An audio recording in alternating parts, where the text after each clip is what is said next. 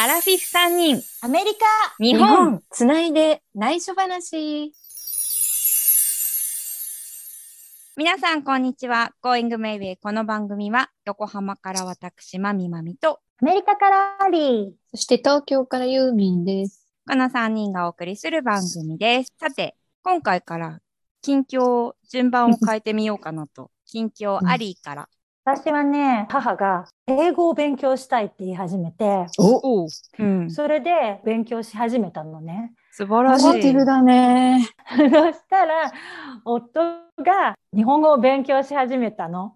えこれはね、ちょっと私驚きでもう、ー、うん。結婚した後とかも、日本語勉強したらって何度か言ったんだけど、うん、するするとか言いながら、うん全くする気配はなかったの。でも、母がし始めたら、刺激を受けたんだから、すごい。数字を一生懸命勉強してて、数字を言うときは、日本語で言うようにして、分かった、ああ、8は分かったけど、あとは分かんなかったとかね。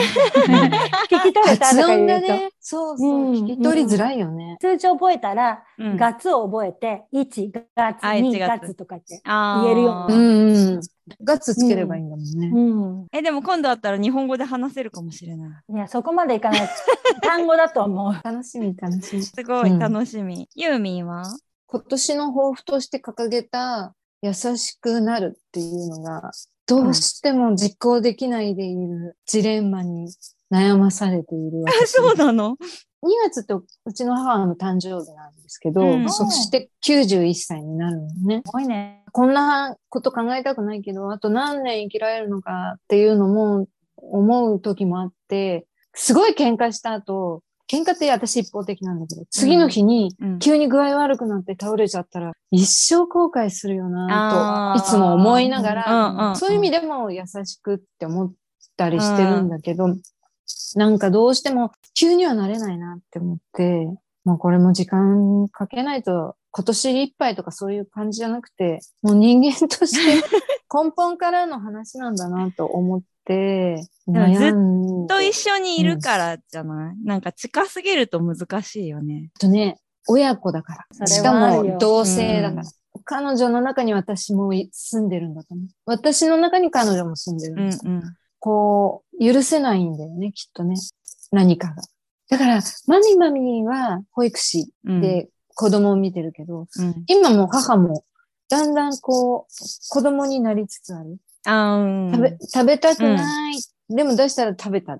だったら食べたくない。いらないじゃんって思うんだけど、うん。子供もそうだよなとか思いながら。そう。でもどうしても、私自身が憧れる、尊敬する女性として昔は母だって思ってたのね。おー、すごい。頭良かったし、器用だし、絵も上手いし、何でもできて、スポーツだけはちょっとダメだと思うんだけど、で、すごく人に優しくて、なぜか親戚からすごい好かれて、なんでこういう雰囲気を出せるんだろうと思って。でも私は結構イライラする時もあったんだけど、そんな母が今、なんかできなくなってくることが多くて、それに対する失望がまだ乗り越えられないんだと思う。私が子供なんだと思うんだけど。まあそういうこともあって、ついついやっぱり口調がきつくなったり厳しくなったりしてしまう。なんかこれをすごくこう自分の中で整理したいなと思うんだけど、なかなかできないでいる、ここ最近の悩みです。先ほどもちょっとあの入浴をさせていて、その後にご飯を食べさせるという一連の中で、いつも同じなの。お風呂入らない。さっき入ったから。ご飯いらない。お腹いっぱい。さっき食べたから。どれも私がやんないとやんないのに、と思いながらも、ああ、またいつものことか、と思って、今日みたいに後の予定があるとき、ちょっとイラッとして、早くしてほしいから怒っちゃうんだよね。そこがちっちゃいなと思いながら。あ、でも子供のイヤイヤ期もなんか同じだよ、多分。でも大人の人は多分、できてたことができない自分が嫌なんだよね。うーん、そう子。供は思い通りにできるようになったけど、でもできないところが大きいから、うん。そこでイヤイヤっていう自我ができてくる。どっちも難しいと思うけど、受け入れてあげるのが大切その器は言われる。を今 大きく広げようと努力しようとは思ってて、最近あんまり売れてない漫画家が突然お父さんの介護をすることになって、うん。お母さんは先立たれてるから、もう男同士の一対一みたいなんで、そ、そして、まあお父さんは残念ながらご整形されちゃったんだけど、そこまでの日々の暮らしをちょっと短縮した漫画を書いてて、ちょっと読んでたら、ああ、そっか、わかるわかる。でもやっぱり、いろんな人の力を借りるってことも大事なんだなって、思わせてくれるの。なんか、なぜかっていうと、その人は、きっとそのことで、たまにニュースで、介護疲れで起こる事件とかを防げたらいいなっていう思いでも書いてんじゃないかなと思ったのね。みんなそういう気持ちになる。だけど、うんうん一人じゃないんだよ、みたいな。子育ても共通するのかもしれないんだけどね。いろんなことで、なんとなく最近はちょっと、介護のことで自分の人格とかも考える日々が続いていたという近況です。でもユーミンは一生懸命やってるから、うんそれは伝わってるはずだと思うんだよね。まだまだ今年始まったばっかりだし。そうだね。そうだよ。まだまだ。はい。うん。急にマミマミは？私はね、保育園で働いてるとたくさん動くし、机とか椅子とかもちっちゃいから、なんかいろいろぶつけたりするんだけど、でももちろん子供がぶつかってもこう大丈夫、危なくないように壁とか保護されてるんだけど、あなんか気づかずにね、ぶつけてるのがすごいあって、え、それは、マミマミがぶつけたの？私、が、そう、この間。そう、全く覚えがないのに、左の腰の真横でうん。腰骨出てるところあるじゃない、うんうんうん。そこに、すっごい青あざができてて、え？青あざっていうよりもなんかもう赤く内出血してるうん感じ？1個だけじゃなくて、上にサッカー、なんか顔みたいな形になってるのね。やだ。それで、でも全然気づかなくて、うん。土曜日にジムでシャワーを浴びた時に、はって気づいて、びっくりして、思わず、おーって 言うぐらい、なんか大きなあざだったの。触ると痛いのよ。でもなんか全然記憶がなくて、強いて言うと、その3日前ぐらいにベッドから落ちたの。別に寝てたわ、寝ててじゃなくて、なんかね、ベッドの反対側のものを取って、戻ろううんうんうと、んベッドの上から降りようとしたら、なんか引っかかって、落ちたの。怖い。ガーってへーそれよりは何日か経ってるし、それも間にお風呂も入ってるし、でもその、ジムで気づいたのが土曜日で、前の日は金曜日で保育園の勤務だったから、その日だったのか、なんかすごい記憶のないことが自分がすごい怖かった。何が起きたんだろう、私。と私もよくわかんないけど、ただ、覚えのないあざは気をつけた方がいいって聞いたことがあるから。へーうん。だってさすがにぶつかった保気がする。育園でも ぶつかったらその時痛いじゃん。その時痛くても、痛いって言ってなんかしなきゃいけなくて忙しくて忘れちゃうとかは結構あるから、で家帰ってでもそのあ日にもっとジンジン痛い。ちょっとあんまりにも治らなかった。治らなかったらやって。みうん。なんか最近私も医者嫌いだったけど、あの、なんかあったらすぐ解決したいから、行って見てもらって、な、なんか解決しちゃううことになんかなってきちゃってるな年だからか。じゃあちょっと治らなかったら行ってみる。うん。うん、うんちょっと気をつけようと思った近況です。気をつけて、本当 はい、気をつけます。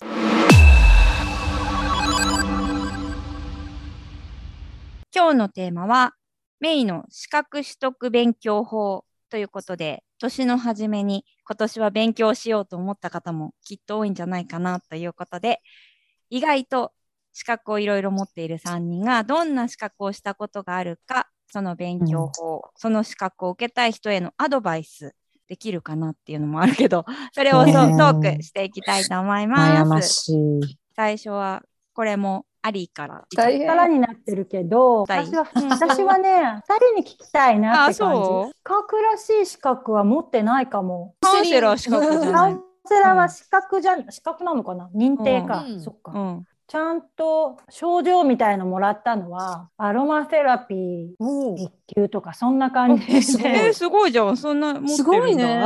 一級なの？しかも。うん。しかもね、もう20年ぐらい前、多分そのアロマセラピーの資格が日本でできて、最初か2回目かの時に受けたの。そうなんだ。だから今のそのアロマセラピー検定とはちょっと違うかも。うんうんうんあ。まりにも昔で。え、でも逆にあさ、ーそういそうう最初の資格ってさ、勉強ってどうやってするの？そうよね。過去問がないね。い一応でもこういうのが出題されますよっていう本は売ってたの。え、でもさ、うん香りなんてさ、自分でできなくない？それがね、あの、生活の木とか、はいはい。ああいうお店で検定用のキットみたいのが売ってるのよ。あのその当時もそうなんだその当時はアロマセラピー協会、今ちょっと名前変わったんだと思うんだけど、うんうんが資格をスタートしますよした時に本とそのエッセンシャルオイルの本当1ミリぐらいしか入ってないけど20種類ぐらいあるちっちゃなキットをうん販売したんだと思うんだよね。へえ。でえ、なんでそれ取ろうと思ったの？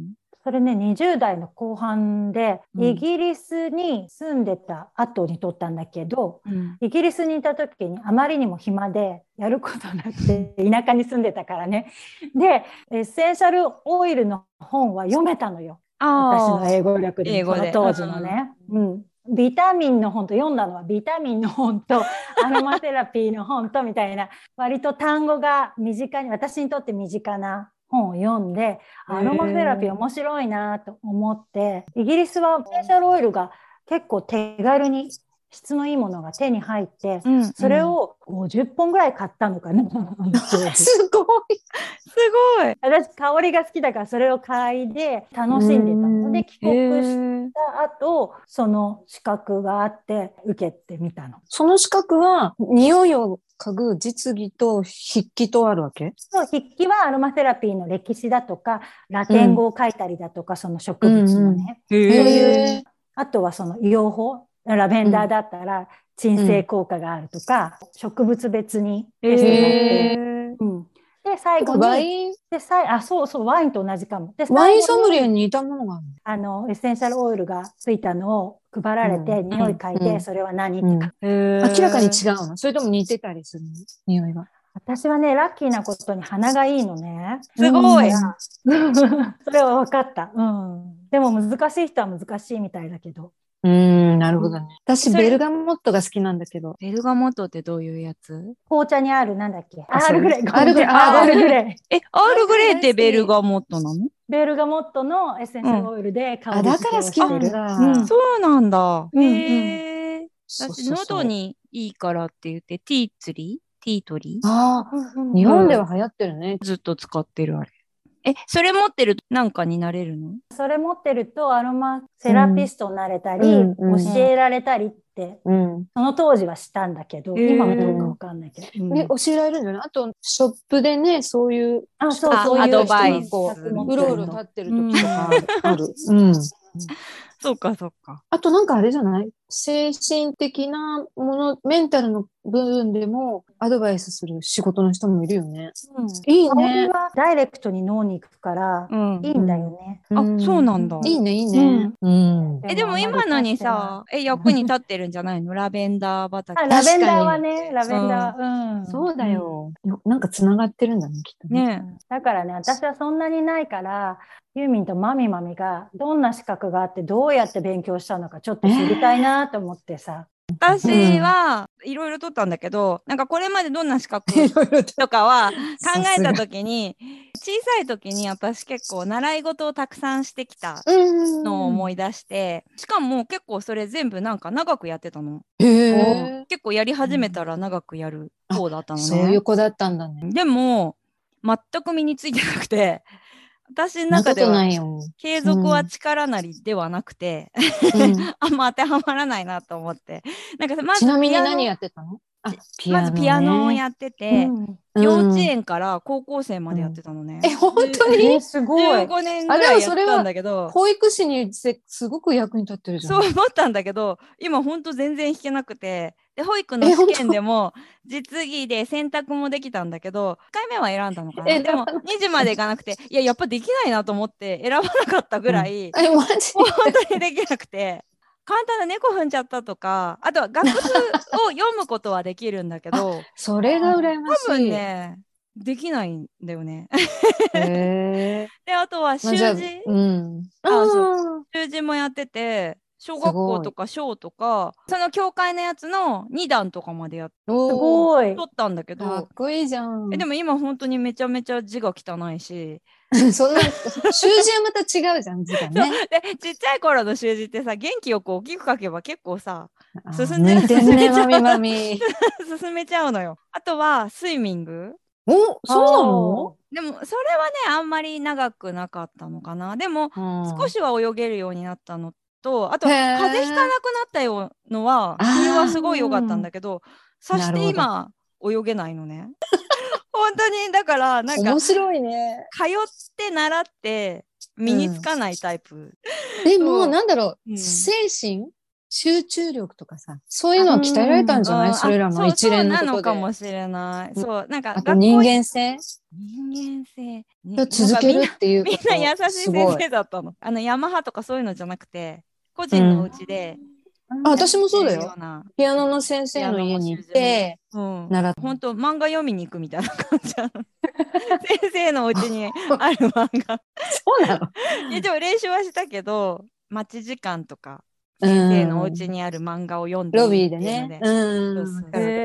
ガラスの仮面とかか読んでたから。懐かしい。でだから学校行かなきゃいけん取れないやつとかはまあ通ったけど私の中ではやっぱりコツコツ、もうほんと自分で勉強するしかない。っていうかそれが一番合ってる。っていうタイプなのでだから本当に参考になるのかわかんないんだけどコツコツっていうのはどういう感じなの？毎日少しずつ何かするってこと？そう。それでやっていくと取れた資格だと高校生の時に取った英検2級とうん。大学生の時に取った、まあ免免許は免許で普通にと秘書検定2級と、フリーアナウンサーの時に取ったファイナンシャルプランナー。あ、その時取ったの？最近じゃないんだ。最近じゃない。結構前、野菜ソムリエ、マーナー講師。と最近なのは令和になって取った保育士と子育て支援員っていうぐらいなんだけど、うんまあその中で使ってるのがやっぱり今の使ってる保育士だけ。そそうだよね。でもうほんと他はねほとんど忘れてるし使うなうん。うんら多分また勉強し直さなきゃいけない ぐらいでうん。でうん勉強と法としては取ってた時のはもうほんとひたすら問題を解く、私の中では。あ過去の問題じゃなくて、あ過去もそう練習問題とか？練習問題もそうだし。え、まあそもそもテキストは？テキスト教科書を読む読むけどあ、それを読み込んで、む昔ほんとちっちゃい頃小学生の頃とかは授業聞くだけでテストの点数取れる方だったんだけど、うん。小学校とかね。でもある時からやっぱり教科書読んでも先生の話聞いてもテストで取れない？点数が取れない。っっていうのに気づいて、気づいてっていうか、できなくなってとにかく問題をたくさん解く。うん。うんその本当にテストに受かるっていう目的だけそうだよね。うん手段だよね、そうもうね。だとすると問題をたくさん解いて間違えたところはテキストに戻って解説を見てっていうので、そのなるほど FP を取った時もそこは学校通ったんだけど、そうなんだ。そう学校通ってなん専門学校み出たいな？レック週一ああ、やっうんぱ、ああ、そうなんだ。そうそうそうで通ってる時本当に意味が分かんなくてその頃のなんか FP 流行りの頃に取ったんだよね。だからその時って。専門分野があってさらに仕事を広げたい人たち。だからうんうんうん。保険屋さんの人が金融とうん。か不動産も学んで、その FP 資格持ってますっていうののために学校通ってる人たち。とか、うん。あと銀行員の人がその資格を取るためにその学校で違う分野も学ばなきゃいけないみたいな感じで通ってる人たちだからみんな分かってる風で、自分の仕事のツールとしてそう取ってそうそうそうるんだよね。そうだからさら私に上を行くために。そうそうそうそう。で、私何の得意分野もない中で行ったから、本当に分かんなくて、そうね。仕事に使うわけじゃないもんね。その時はいつか使おうとは思ってたんだけど、うん、なるほど。そういそうそうう仕事にもつけるかなって。かなと思ったけうどん、それで勉強して、結局試験受けるっていう時に、やっと問題解いて、その授業の意味が分かったなって。先生が言ってたのはこういうことだったのかっていうのがでも受かったん分でしょ？うん。でもね勉勉強はしたよ。あ、で、提出物とかもあったし。うんうん。あで、そうなんだ。そうそう。で、過去問とかそういうのがないやつは、私自分で問題を作って、すごいね。ひたすら暗記っていうのが苦手で、単語帳でえ暗記とか、あの赤いシートとかで暗記っていうのが苦手で、ででもやっぱり覚えないと受かんない、受かんないというか試験にできないから、問題を自分で作って書いて、答えを書いて、うん。自分用問題集みたいなの。を作ってたうん。なんかさ、私 FP テキストだけ買ってみて、うんいつか受けたいなと思って、よ、時々読んだりとかするあ、んだけど。すごい。えいやいやいやいや、全然、でもほら、でも、なんか FP って範囲が広いじゃない？うん、不動産もだし。相続とか、あの、証券もそうだし、うん。いろんなことで出てきて、何が大変って、言葉の意味を理解しないと問題も解けないんだなと思あって、うんそうそそうこがすごい難しいなと思って、うんちょっと、こう、億劫になっちゃってる。でも読んでると楽しくって、自分の人生にも使えるなっていうのが、うんうんうん。おいろいろ。金のことだし、人生のライフプランのだから、そうそう。勉強にはなった。うんうんあとね、私がちょっと去年、一昨年かな、手伝っ、友人、知人のお手伝いで不動産を売る遺産のこととかいろいろ手伝ってあげたときに、あの時ちらっと読んだら、あ、これやっとかないとダメなんだっていうこととかも、あの、うんうんうん参考にはなった。今全く覚えてないけど、なんかこういう時にこういうことがあるんだっていうのを知れたのは良かったな。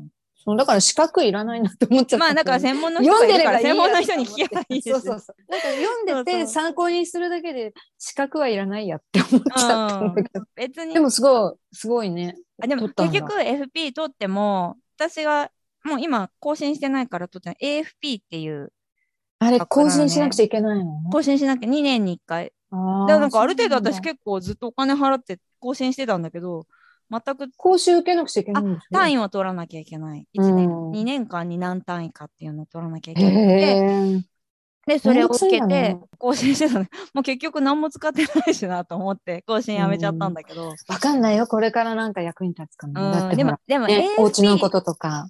ああ、そう。個人的にはね、役には立つけど、うん FP 取ってたら、それぐらいじゃ仕事にはなんないって言われた。あ、そうなんだ。AFP だけじゃね。うん。へその上の CFP っていうのが国際資格で、そっちを持ってないと FP ですって名乗っても大したことない。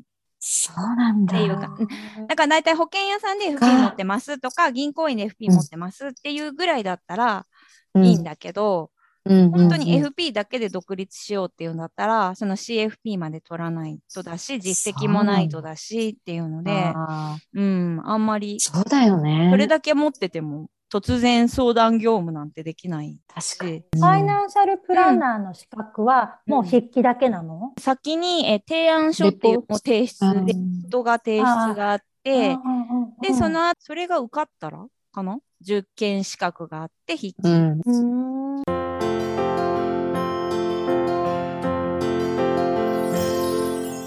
さて、エンディングの時間となりました。メイの資格取得勉強法パート1ということでお送りしてきましたが、パート2にも続くお話がまだまだある感じなので、ね。なかなか面白いお話だよね。楽しみにしていただきたいと思います。ということで次回のテーマは、メイの資格取得勉強法パート2でお送りしていきます。はい。お知らせは引き続き Going Mayway のインスタグラムをご覧ください。あと、アリーの新しいポッドキャスト私の。あ聞いたよ。あ、私まだ聞いてな全い。あ聞いてみる。すごい面白い。あ、本当ありがとうございます。一人で喋るっていうのも、なんか面白いもんだなと思って。うん。とってもよくわかりやすいお話で、楽しみにしてまよかっす。た。ありがとうございます。うん。おすすめです。では、引き続きメッセージお待ちしております。えーメールアドレスは、アンカーの方をご覧ください。Going Mayway ここまでのお相手は、まみまみと、いいと、ユーミンでした。次回もお楽しおみ楽しみに。Going Mayway! アラフィフ3人、アメリカ日本、つないで内緒話。